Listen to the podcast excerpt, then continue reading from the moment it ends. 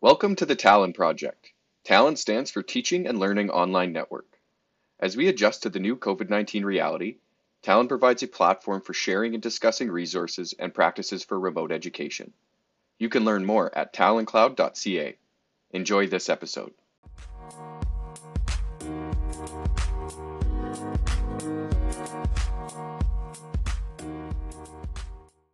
So thank you so much for joining me today. Um, I've got Guy Gardner with me, and maybe I'm just going to pass it right over to you, let you introduce yourself, uh, tell a little bit of what, about what you do at SAPL and your background.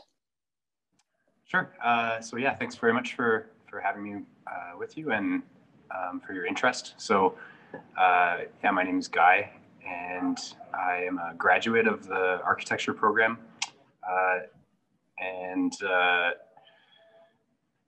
also of the uh, ME Des program. So I came back and did a, an ME Des degree after finishing my architecture degree. I, I went and worked for a few years and then um, came back to engage in some uh, some research. And so I spent a few years working under the supervision of Jason Johnson, one of our, our profs in the architecture program, uh, looking at um, creative uses of digital fabrication tools, uh, such as um, 3D printers and industrial robots. And so at the end of that, uh, that research, I completed my uh, ME Des thesis um, and then was hired by the uh, by the School of Architecture uh, to work as the uh, my my current title is robotics and CBDL facility specialists. So um, we have a couple of uh, industrial robots both on our main campus uh, at the university and then also in our satellite campus here at the CBDL. And so I am responsible for those. Um, so I help out kind of as a technician, um, supervising students and researchers who are, who are working with that equipment. And then I also um, work out of the satellite campus here and um, you know help students with 3D printing and providing um, you know support for any of the the research that happens here around digital fabrication. Wonderful. So you've obviously had lots of experience both with uh, SAPL and um, digital technology and tools and things, but obviously this year looks a little bit different in a lot of ways. Um, so how has your facilitation and how has teaching changed um, for this year that you see? Yeah, great question. Um, so I was uh, in the middle of actually sort of working on a uh, one of our block week workshops when the pandemic started. So we had we had just kind of set up our exhibition and and wrapped up the student work, uh, and then the next day, basically, the, the university was shut down. Um, and so I was at that time still kind of halfway through. Uh, I also teach the Introduction to Building Science course for architects. So um, I was kind of halfway through that course. So we uh, switched over to an online delivery method. We, you know, finished up the that course um, on Zoom which was like at the time, you know, having to do that in the middle of the semester was was a big adjustment. And uh, um, you know, I think it was actually it was good for me because it sort of um, you know I didn't really have a choice about being able to adapt, and and it kind of um, got me thinking and, and got me uh, really familiar with the process immediately. So um, directly after that, we uh, I actually put together another course that we could offer in the spring because we did want to you know provide some continuity for students. So um, so I put together a, a course called Comput Computational Design for Architects. Um, uh, me and my teaching assistant Kim C. And uh, so we offered that uh, course completely online, and it was it was great. You know, we found uh, the students were really receptive uh, to the content and and it gave us a chance to sort of explore some other um, you know possibilities in terms of uh, course delivery. You know, we did a, a couple of the courses on uh, or a couple of the classes on Mozilla Hubs, which was interesting, and um, so you know it gave us a chance to try out some some different things. And then um, over the summer, we you know we figured things out a little bit more, and then uh, we hired a new uh, faculty member, so a new professor of robotics. And so towards the end of the summer, um, I started working with with her. Her name's Alicia Nahmad Vazquez, and so um, yeah, working with her and her her teaching assistants, we set up a, a way to help um, that class be able to be delivered remotely, which is kind of an interesting thing because um, it was the first first time I've had a chance to think about, you know, how would we give students access to uh, the equipment, which, you know, I think it's really important for students to be able to have sort of a hands-on um, engagement with with these kind of tools to be able to really understand how they work. Um, I, I've always been someone who learns uh, through doing and through making. So I think that is really important to an architectural education and, and you know design education in general. So um, so working through some of those problems with uh, with that team has been has been quite interesting, and um, you know we've come up with some some creative solutions, and and we're still you know constantly kind of trying to develop that and, and figure out new ways of working as well. Mm-hmm. So you've kind of touched on some of the things that were um, interesting or opportunities already for you in this process, but um, yeah, I guess overall, what do you think are some of the opportunities created by digital education? Well, I mean, first off, I think it's important to recognize that uh, the practice of architecture, and you know, I'm sure that that's the area that I'm most familiar with, but I'm sure it's the same for landscape architecture and urban planning. Um, they really have become a, a, heavily digital practice, and it's very important for um, for people that are engaging in that that field to be comfortable with uh, working digitally and being able to collaborate with teams in a distributed way across um, you know different countries and, and continents. So um, you know I think that using tools like Zoom um, and being able to work in teams and uh, you know not necessarily having to have those teams meet in person but finding ways to share and mark up drawings and communicate in those ways uh, is is really important uh, from an educational perspective. So we need to we need students to be able to to learn those processes, and um, so you know that's what I, I do want to sort of keep in mind uh, is that that that's just a reality of the of these professions in some ways. So um, the things that are a bit more challenging are you know, it's also important for designers to be able to construct models and to be able to explore tectonics uh, through producing like mock-ups and things like that as well. So, um, so those things are are a bit more of a challenge. Um, so, you know, for for example, for our workshop, we've um, we've had to shift things a little bit so that uh, students basically are submitting um, you know files, fabrication files, and um, designs to technicians, and the technicians are helping them uh, to produce those things. So so rather than the students actually um, you know going into the shop and cutting materials themselves, the technicians are cutting those things and then giving them to the students to be able to assemble on their own if if they are working locally or we're having to find ways for those students to get access to um, to equipment in their uh, you know, wherever they might be located, or um, you know, making some sort of uh, you know arrangements or um, you know alternative plans for them to be able to um, you know make up for that work in some other way. So those are some of the some of the challenges. But you know, in terms of working with robots and working with 3D printers, there there are ways for us to be able to give students um, the ability to sort of uh, control those machines from remote locations. So um, you know, whether it's, uh, you know, our IT department has been helpful in um, providing students with remote access to computers in the labs.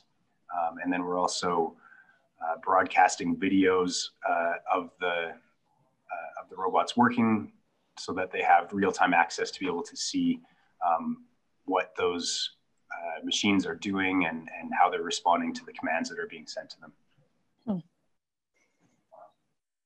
So one of the ways that we've we've done that actually we've created a, an Instagram account for our uh, our robots. Uh, it's called um, SAPL Robots.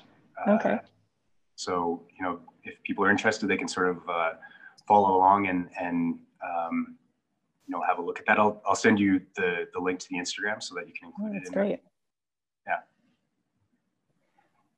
Yeah. Um, and the other thing that's been really nice is that you know uh, there's you know, across all different institutions, I'm, I'm finding that, uh, you know, other, other professors and other technicians are being really, um, you know, collaborative and, and helpful and, and interested in sharing the, the, you know, kind of tricks that they've found and the approaches that they've found that are working as well. So, um, so it's been, it's been interesting to kind of like tap into that larger network of people all dealing with the same challenges. Mm-hmm yeah it's obviously connecting us in in different ways as well than before and and there's lots of opportunity in that. Um, i'm curious a little bit about the the model making that you were talking about. Um, just i know like from the planning side of things our requirements obviously are a little less whereas architecture is building all the time right? Um, and my understanding of classes uh, in planning is that they've just sort of like lightened or taken out the requirement for models at this point. So obviously um, there's lots more uh, kind of concessions being made in in architecture to try and make these things happen. And you talked about that um, still that there's a bit of an exchange of materials and um, people can submit their designs digitally and have them produced on CNC or whatever laser cutters. Um, are you finding that there's that things are getting lost in translation during that process, or is it like people are coming up with kind of creative problem solving as a result? Like how how do you think that's going? Well, um, so you know, I I'm still in the in the process of of really kind of like testing that idea out. I'm I'm teaching a class right now that's called uh, integrative acoustics. So we're looking at um, you know the acoustics of learning environments. So, you know, looking at some spaces here in the building that I'm I'm working in, uh, and we're doing some simulations, and then uh, we're, you know, working towards producing some mock-ups uh, for the class that we're hoping to be able to actually, you know, test uh, using some some acoustics uh, equipment. So, um, up to this point, the the work has all been digital. It's all been um, you know using simulation and uh, one of the challenges that the, the, students encountered is you know sometimes their own hardware is a is is a little bit um, you know not as fast uh, as as some of the the computers they would have in the lab. So we've we've given them rem remote access to the lab computers so that they can run the simulations on those computers. Um, but as we as we move into kind of production mode, um, it is going to be interesting to see how you know how the students are able to overcome some of those challenges. But one of the ways that we're we're making it work is that um, the students are going to be working in teams, and so those those who aren't able to um, to come in and directly work uh, with their hands building things, um, they'll be able to contribute to the team in other ways. Um, so that's that's part of that whole you know that reality of of working in teams that that's part of the profession as well is that um, you know there's a, a division of of responsibilities that that happens and people need to sort of like understand how they can contribute uh, in their own way and um, and then understand how they can sort of participate as well. So obviously documentation uh, of processes is, becomes really important and um, you know finding finding ways to be able to, you know, take uh, time lapse photos and, and sort of, you know, share the progress with the team and, and those kind of things are can be really cool ways of, of addressing that. Mm-hmm. I'm interested to see how it all plays out for sure. you do, Me too. It's it's all a big experiment right now. Yeah. Yeah. We're all in that together for sure. Um, so in terms of, uh, I guess, online teaching, what's your most used software or tool? Definitely Zoom right now. I'm on, I feel like I'm on Zoom all the time. Um, yeah, I'm, I've, uh, I've started using uh, YuJa uh, which actually sort of it's been it's been nice that that you guys are kind of sharing this uh, you know set of resources and tools. I found it I found it quite useful. Initially, I was um, you know recording all of my my Zoom videos and then going back and trying to edit them down into usable clips that I could share with the students. And, and I found that process to be, you know, kind of time consuming and onerous. So, you know, finding other ways to speed that up a little bit has been, has been nice. And then in terms of, um, I guess, sort of a follow up to that, what would be your favorite resource for teaching online? So that can be inspiration, where you go for um, guidance or anything like that. Right. Well, yeah, one other thing I did want to add is that I've, I've found it really useful to uh, use Discord as a uh, as a platform that I can, you know, both kind of like make myself available to students um, to some extent, but more importantly, making uh, making them available to each other to sort of try and and make up for that missing studio culture that's that's disappeared right now, which is so critical to architecture school, right? The, the fact that you know normally in the studio students would be able to sit next to each other um, you know, look over each other's shoulders and and discuss their projects and and talk about you know what techniques they're using and um, how to how to address challenges with the software. So, um, you know, trying to replace that to some extent through an, an online server like Discord or something like Teams, uh, I think can be quite um, quite important. And um, it's it's really great to try and facilitate ways for students to be able to communicate with each other in that way um, so that they can learn from each other. Because I think students always learn more from each other than they ever do from uh, from their instructors. So um, so yeah, I did want to say that. But in terms of uh, resources that I've been um, using, there are some really amazing uh, like online tutorials and stuff that are coming out right now that I've been like just blown away by. And um, so one of the really good examples would be um, a YouTube channel called Parametric Camp that has been started by um, uh, Garcia del Castillo, who's a, an instructor at Harvard. And, um, you know, it's, it's, he's, he's someone who's uh, been sort of recording his lectures and, and posting, um, you know, live streams of, of uh, him, you know, coding uh, in different software languages, and uh, it's been it's been great to see uh, you know people like that that are stepping up and um, sort of facing this this challenge by uh, by really just you know sharing more information and um, you know being really generous with their time and um, you know that's just one example but there's there's been lots there's been um, you know different conferences which have made their um, their proceedings available online to uh, to people for free. And so, actually, you know, as a as a a person who's interested in um, you know computational design and digital fabrication and those sort of those subject areas, there's actually more information available right now than there was a year ago. There's there's so much like just this huge sort of trove of information that's been put out there and made available to people. So now's a really great time to engage in self-directed learning, I think. Hmm that's a really cool outcome of, of it is just having all of these things readily available to everyone yeah um, yeah so okay i guess um, we don't necessarily know what it's going to look like next month in terms of school and teaching those kind of things but uh, what do you expect or what do you hope for higher education in the next 10 years? Um, well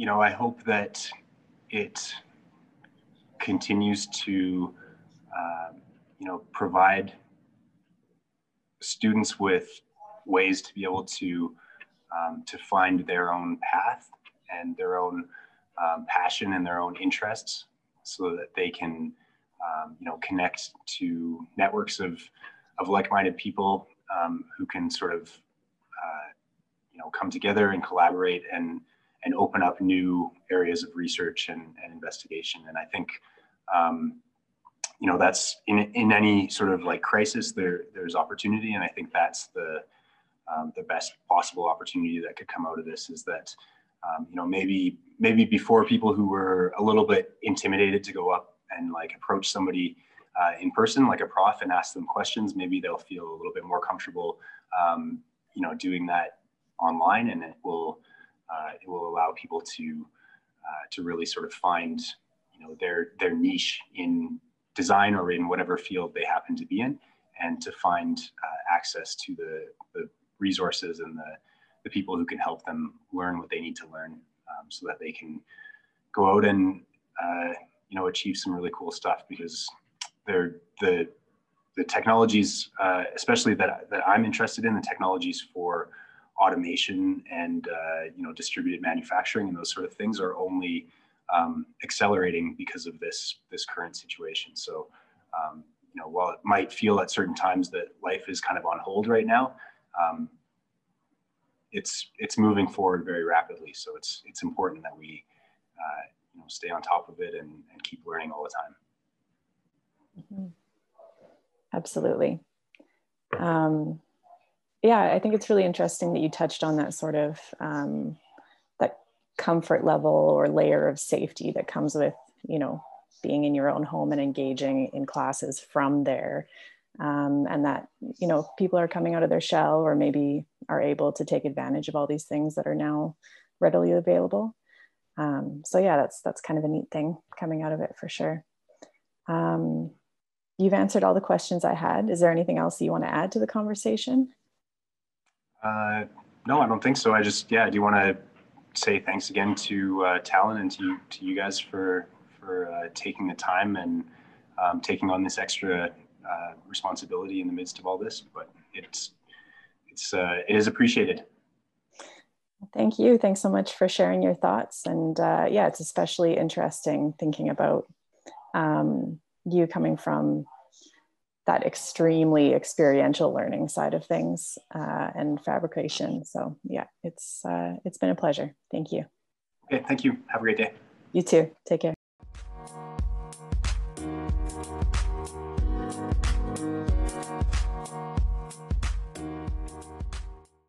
This episode was produced by Talon.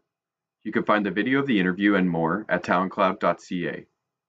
The Talon project is funded by the Richard Parker Initiative. It is hosted at the School of Architecture, Planning and Landscape at the University of Calgary. Thank you for listening.